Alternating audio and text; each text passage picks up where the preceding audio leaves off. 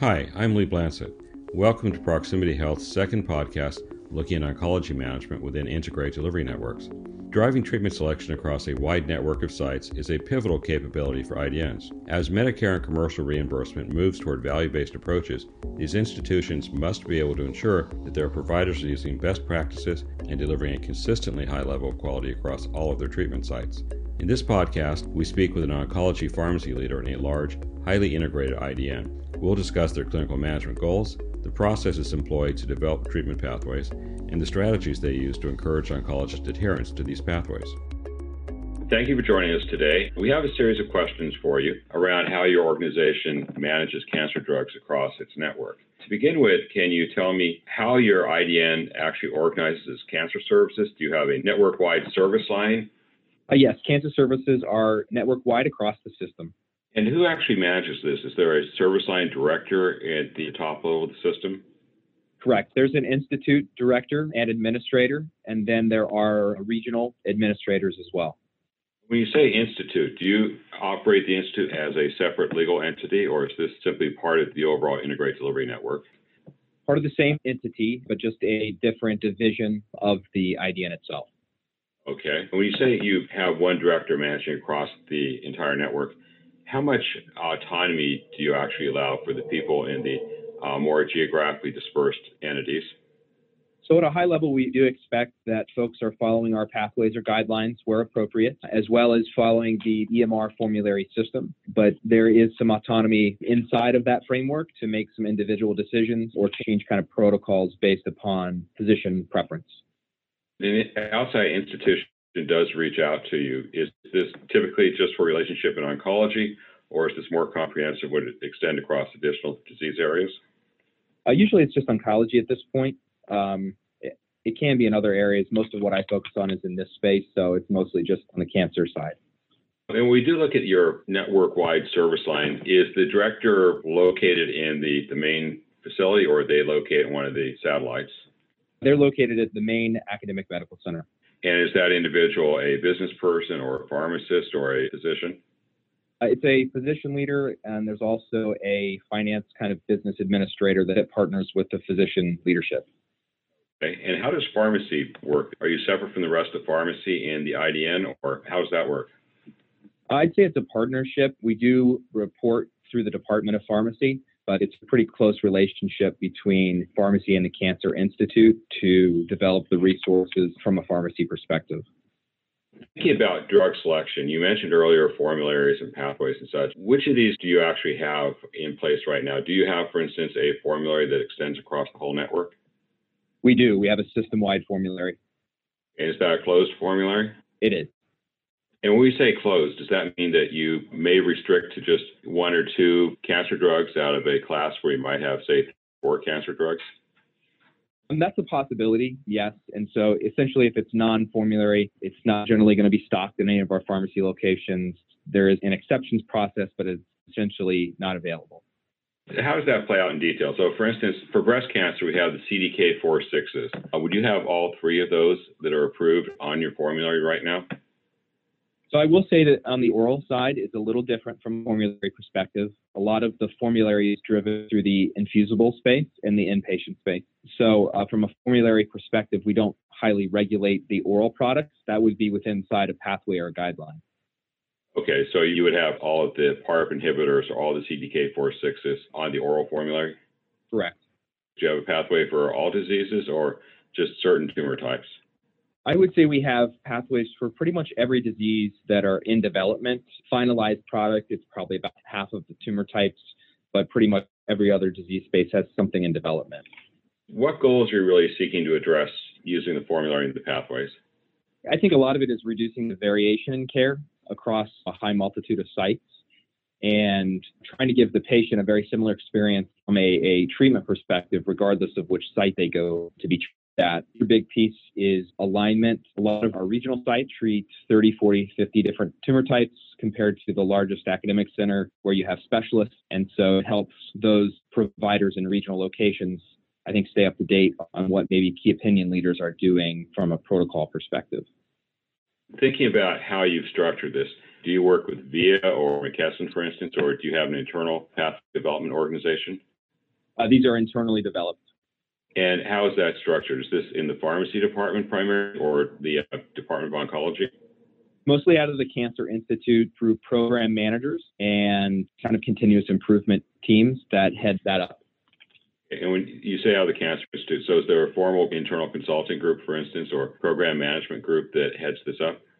No, it's all internal project managers. So the whole process, we don't really utilize any external stakeholders. Is there a special group that focuses just on this program management? Yes, there is. And are those people clinical, for instance, pharmacists, RNs, or MDs, or are they business type people? I'd say it's more on the administrative side. So the folks who are running the project, are these business or administrative people? And if they are administrative, do they tend to be MBAs or finance people? I would say usually with some advanced business healthcare type of degree, master's in maybe public health or a fellowship in that piece. So kind of a mix of business plus healthcare, but usually not a clinician in their prior experience. And is this a designated group of people who re- just work within the Cancer Institute? Correct, it is. And who do they report up to? We have a variety of continuous improvement and project managers for other reasons, and so they're part of that group from a reporting perspective. So probably one way or another, they report up to quality. Yeah, it's a very similar group. That's correct. As these groups facilitate the pathway development, is this occurring completely at the system level, or do you incorporate advice and feedback from people who are not necessarily within the academic medical center?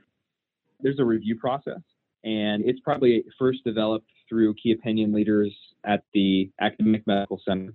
That's a multidisciplinary group of physicians, pharmacists, advanced practice providers, and they may come up with a first revision. And then there's reviewers from multiple sites across the IDN, and they can provide feedback about decisions, the algorithm, they can ask questions and change the care path if we feel it's necessary. It sounds though the overall approach, however, tends to be pretty centralized, where at least the first draft really comes out of the work of a group within the core academic medical center. Correct. In terms of developing the monograph or the information that's brought to bear during this development process, who is it that's responsible for that? Is it the Drug Information Group or Oncology Pharmacy or some other organization? It's usually a combination of the drug information team as well as the oncology pharmacy group. We usually have a number of different folks from the oncology pharmacy team who work with drug information to come up with final monograph to be presented. And are those folks all oncology pharmacy focused? The drug information team is not, they're more generalists, I would say, but the pharmacists themselves are all oncology pharmacy. Okay. Do you bring in any other consultative groups at that point, for instance, health economics or science people? So we do have what I'll call consultants, and that would be the finance team from a reimbursement perspective. And we do have pharmacoeconomic resources that we might look at cost effectiveness. Then we would consult with the MD as well, whoever requested the product, as well as the disease team, to determine their thoughts on the product as well as where they might align it inside a pathway. So, if we were to outline this process of how you go about developing a pathway from start to finish, how would you first identify the need for a pathway? I mean, would this be, for instance, at the level of a class of drugs or at the level of a, a tumor or a subpopulation based on genetic mutation? It's usually going to be based upon disease type Okay. and it may be based upon stage as well. It's usually our categories start from there. Okay. And who initiates the development of the pathway? It's actually kicked off by one of the project managers for that team, and they would then identify usually a, a champion for that pathway, usually a physician within the group that may specialize in whatever tumor type we're talking through to kind of start the process off or at least guide it through the process. So you have a program manager kicking this off, identifying the KOL. At that point, then what does the KOL do? Work with the project manager, bring a team together? How do they move forward? They may start with some background information on the disease space, mapping out maybe some of their thoughts on the treatment algorithm, reviewing primary literature, NCCN guidelines, ASCO guidelines. And then they usually bring that back to the other physicians inside the disease team and the pharmacists in that disease team. And so you may have all the pharmacists and the physicians who are involved in treating a particular tumor type, let's say pancreatic, would be brought in to work with this team. Is that correct? Yep, that is correct. Okay. And in the process of gathering information, you mentioned ASCO guidelines. Do you ever look at some of the assessments published by ICER or NICE or any of those institutions? We're trying to bring those in more as conversation pieces. I would not say that we've used ICER or NICE in any of the care path discussions.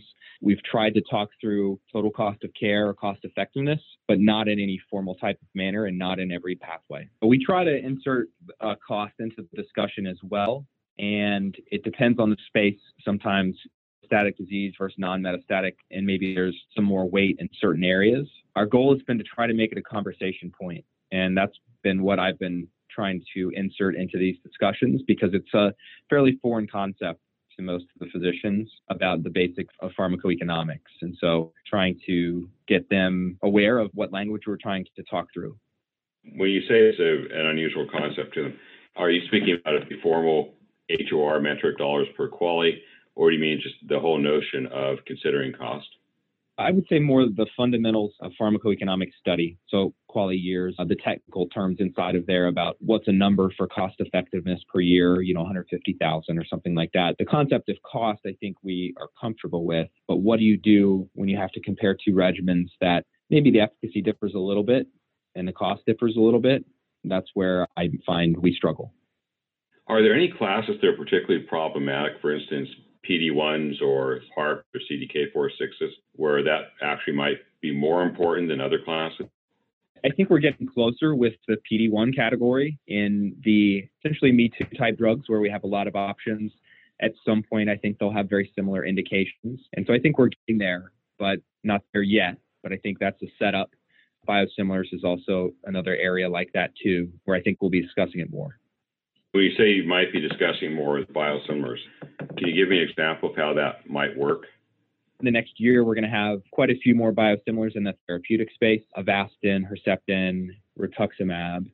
And we also have some sub-Q products in that space that maybe provide some advantage that may come with a cost for the patient. And how do you determine what is the most important factor? Is it patient convenience?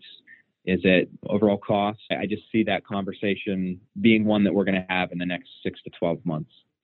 And getting back to the process, your program manager has identified the KOL or the champion.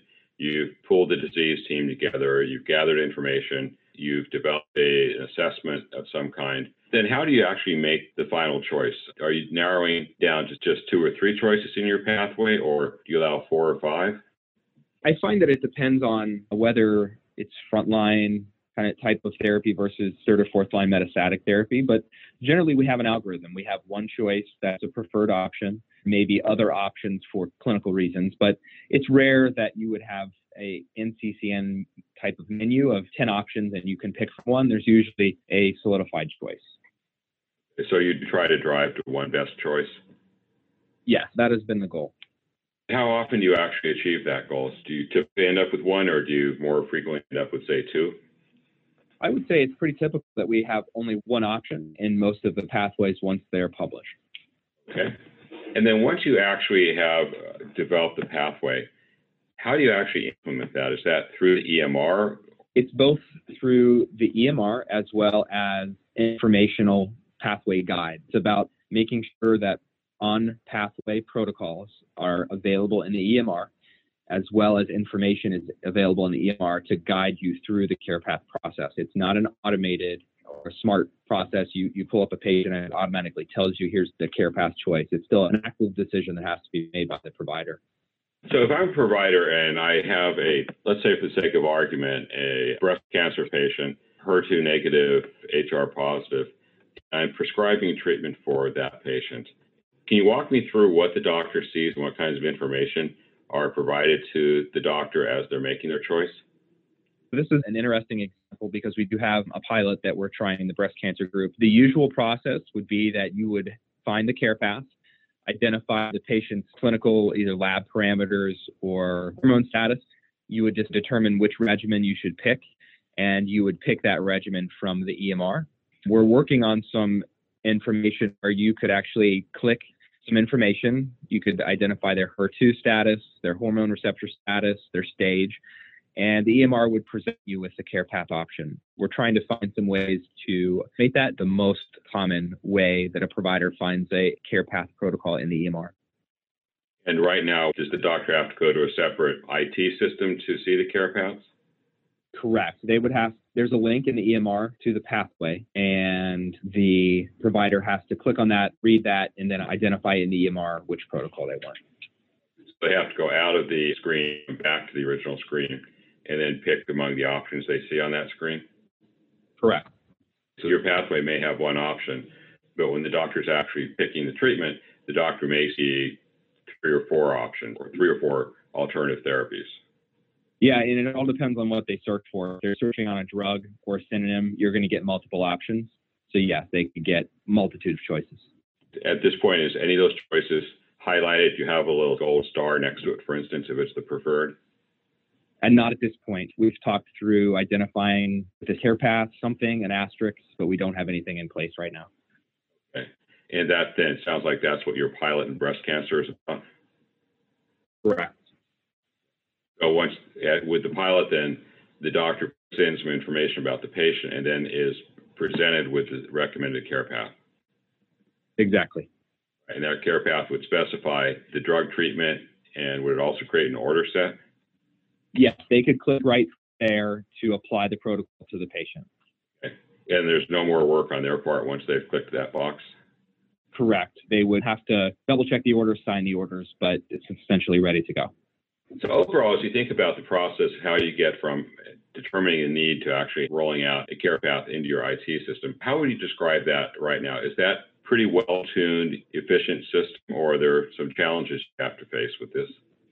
We have a clear process for how that happens and who has to validate it. It can take two to three weeks depending on whether or not all of the electronic files are available in the EMR, but it takes usually a few weeks to go through all the validations. And how about the processes upstream of the IT? For instance, once the project man or program managers start on the process, how long does it take you to get to the point where you're ready to go to IT? Usually about uh, a week or two. That process is not difficult to identify the regimen and the reference. It's more so the work in the EMR itself. Oh, okay. So the actual development of the pathways seems like it's pretty efficient and pretty quick the identification of the regimen is quick. I guess it does longer to come up with the final version of the care path, but usually they will let us know that we have a care path decision. We'd like to make sure this protocol is available, and that kicks it off for us. We don't wait for the finalized care path to make the protocol. And at what point in the process do they seek buy-in from the physicians who weren't directly involved in the development? It's usually once they have first draft, and that's once they feel that they have a pretty good algorithm for how the patient should be treated they will send that out to the review group and usually ask for maybe one to two weeks of review time. So, thinking about how this works to date, what would you say is working well with your process right now? I think it's an evidence based process, and there's multiple safety checks along the way to make sure that regimens are built appropriately and as requested by the provider. So, both of those things work well. You've used the term now requested by the provider a couple of times. Is this or one of your rank and file physicians may request to have a pathway looked at or a new drug inserted, or are you using the term some other way? No, that would be any request that comes through has to be approved, usually by that disease team before it gets built. And at that point, we would compare it to the care path and, and try to make decisions on do we really need this protocol or not. How often do you see situations where, for instance, you might have a discussion between whether you should be using Rituxan or Gazyva for leukemia. Are there philosophical type discussions like that, or how would you deal with a situation where you may have a new product supplanting an old standard that everyone's comfortable with? And do you see resistance to the new standard? The way that goes is a multidisciplinary discussion at disease group to determine do we think the new evidence is superior to whatever the standard of care is and if it is, then we move forward with adopting that and adding it to the care path. How often do you actually review your pathways and reconsider based upon either RWE or additional trial data? I'd say it's a pretty ongoing process. New data emerges. Wow. Uh, we would review it at that point. It's pretty up to date. It, it can take a while to get the final care path updated, but at least a decision usually gets made quarterly. At what point do payer preferences come into this? We try to look at the reimbursement perspective to determine either from a Medicare perspective, is it going to be able? That can be difficult. Sometimes you don't know until you submit that prior authorization or pre-cert. So we try to anticipate it, but at least on the commercial side, it may be difficult. We may look for advice from the manufacturer, from their reimbursement access team to see what they're hearing from a, a payment perspective as well. A few weeks ago, I was at ASCO practice down in San Diego, and somebody from United Healthcare said they would be releasing their own pathway programs early next year. And she was very clear that they actually hadn't considered any outside views or existing pathways as they developed theirs. So they're doing what they think is best from their perspective. When you see payers with their own pathway programs, does this create attention for your physicians, or do you simply allow the physician to go with the payer and ignore your pathway? We try to prefer our pathways wherever possible. Usually, the pathways that I've seen available are either very broad or the downside of not following them still doesn't mean that you're going to get a rejection or you can't use the product, but maybe the process isn't as efficient. So I think we would prefer that the providers get to make the decision on what therapy is being used for a patient compared to a payer. And you would prefer your providers to use your pathway? Correct. We talked about what was working well. What would you think needs to work better in terms of how you are developing and implementing your pathways? So I think the two big things are related to the speed of new data coming out. I think it's hard to keep up internally, even with a lot of resources. There's a lot of data coming out among a lot of different diseases. And so, how do you keep up and update pathways and update the EMR? I see that as one of the biggest challenges moving forward of an internal system. Uh, and then the second is just non integration into the EMR. So, not having an automated way or a better way to integrate care path decisions for the provider and essentially still making it a, a manual process. So you've mentioned a few moments ago that when you are looking at a pathway, you may reach out to industry representatives to ask what they know about reimbursement. Is there any other type of information or data you might incorporate from industry to do assessment or you update a pathway? I still ask for health economic HEOR type of data, seeing what they have from that perspective. Any real world evidence, payer data, as well as access solutions are my usual questions for manufacturers. Would access solutions be a factor in determining which of two alternatives you might pick for a pathway? Yeah, one company has a copay program, patient assistance program, replacement program, and everything else is equal. That would be a decision point. And how does HEOR enter this? You mentioned earlier you're actually trying to train your physicians to be conversant with some of the HEOR terminology. But do you, for instance, from industry, budget impact models or cost effectiveness analysis? Yeah, I always ask the manufacturers if they have a budget impact model or any cost effective data. I don't find it as useful for formulary decisions. I find it a little more useful for pathway, but we're also involved in alternative payment programs. So that's where I've been focused recently and seeing what kind of decisions we might be able to make to reduce total cost of care. So when you think about total cost of care there, you mean not just the actual agent, but also all the downstream or associated costs? Yeah, especially if we can offset hospital admissions, decrease direct overall costs, or have a, a treatment free period. So just trying to see where the benefit is other than just the drug cost itself. Are you part of Oncology Care Model? We are. Have there been any major lessons or learnings you've drawn out of all the data that's come along with that pilot? I think it's a lot of data to synthesize, especially to synthesize in a way that can be used by the providers and be actionable. And so we focused mostly in supportive care space to try to make some decisions about decreasing total cost of care. We have not drifted into the therapeutic space yet. I think at some point that's going to come up, but most of our goals have been reducing supportive care costs. Have there been any surprises about the experience of your patients and the types and the volume of they're receiving? I think it's been interesting to look at different disease groups and see where volume is coming from, where total cost is coming from, from a disease state perspective. So I think that has been probably the most interesting piece. And just being able to drill down and compare ourselves to others from an actual cost per member has also been interesting, but it has not been very actionable at this point. Were there any major discoveries or surprises that came from comparing yourself to other organizations? I think the biggest thing was related to just disease spaces. So sometimes disease spaces with smaller number of patients, potentially things like multiple myeloma was driving a lot of our costs. We didn't always have visibility into oral costs, so Part D costs. So having that was also a little surprising from my perspective, but helpful in the end.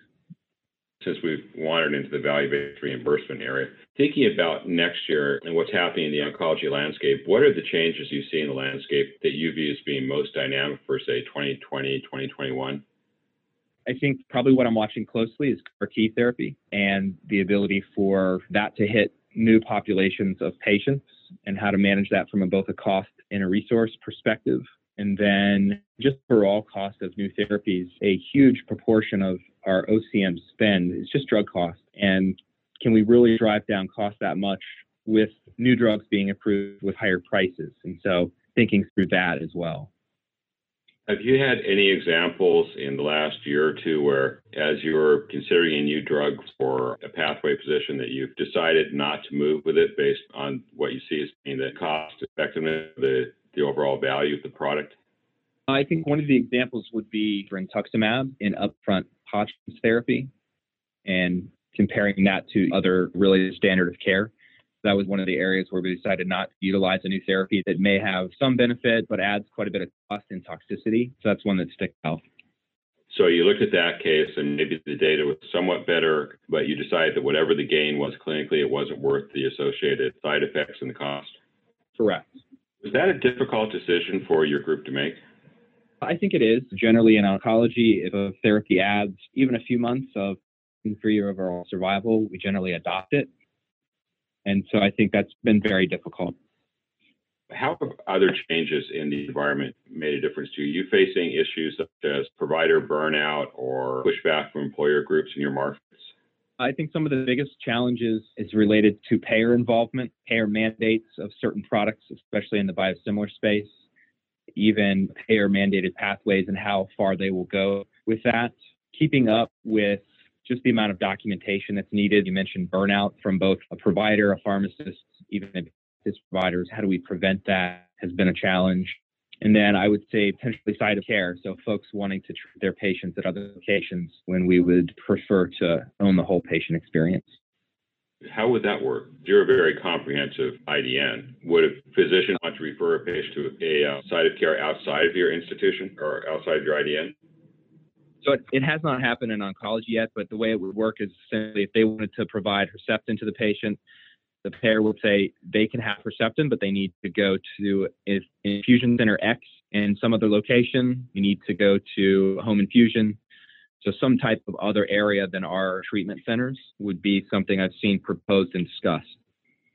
So this would be driven by a payer trying to find a less expensive solution. Correct.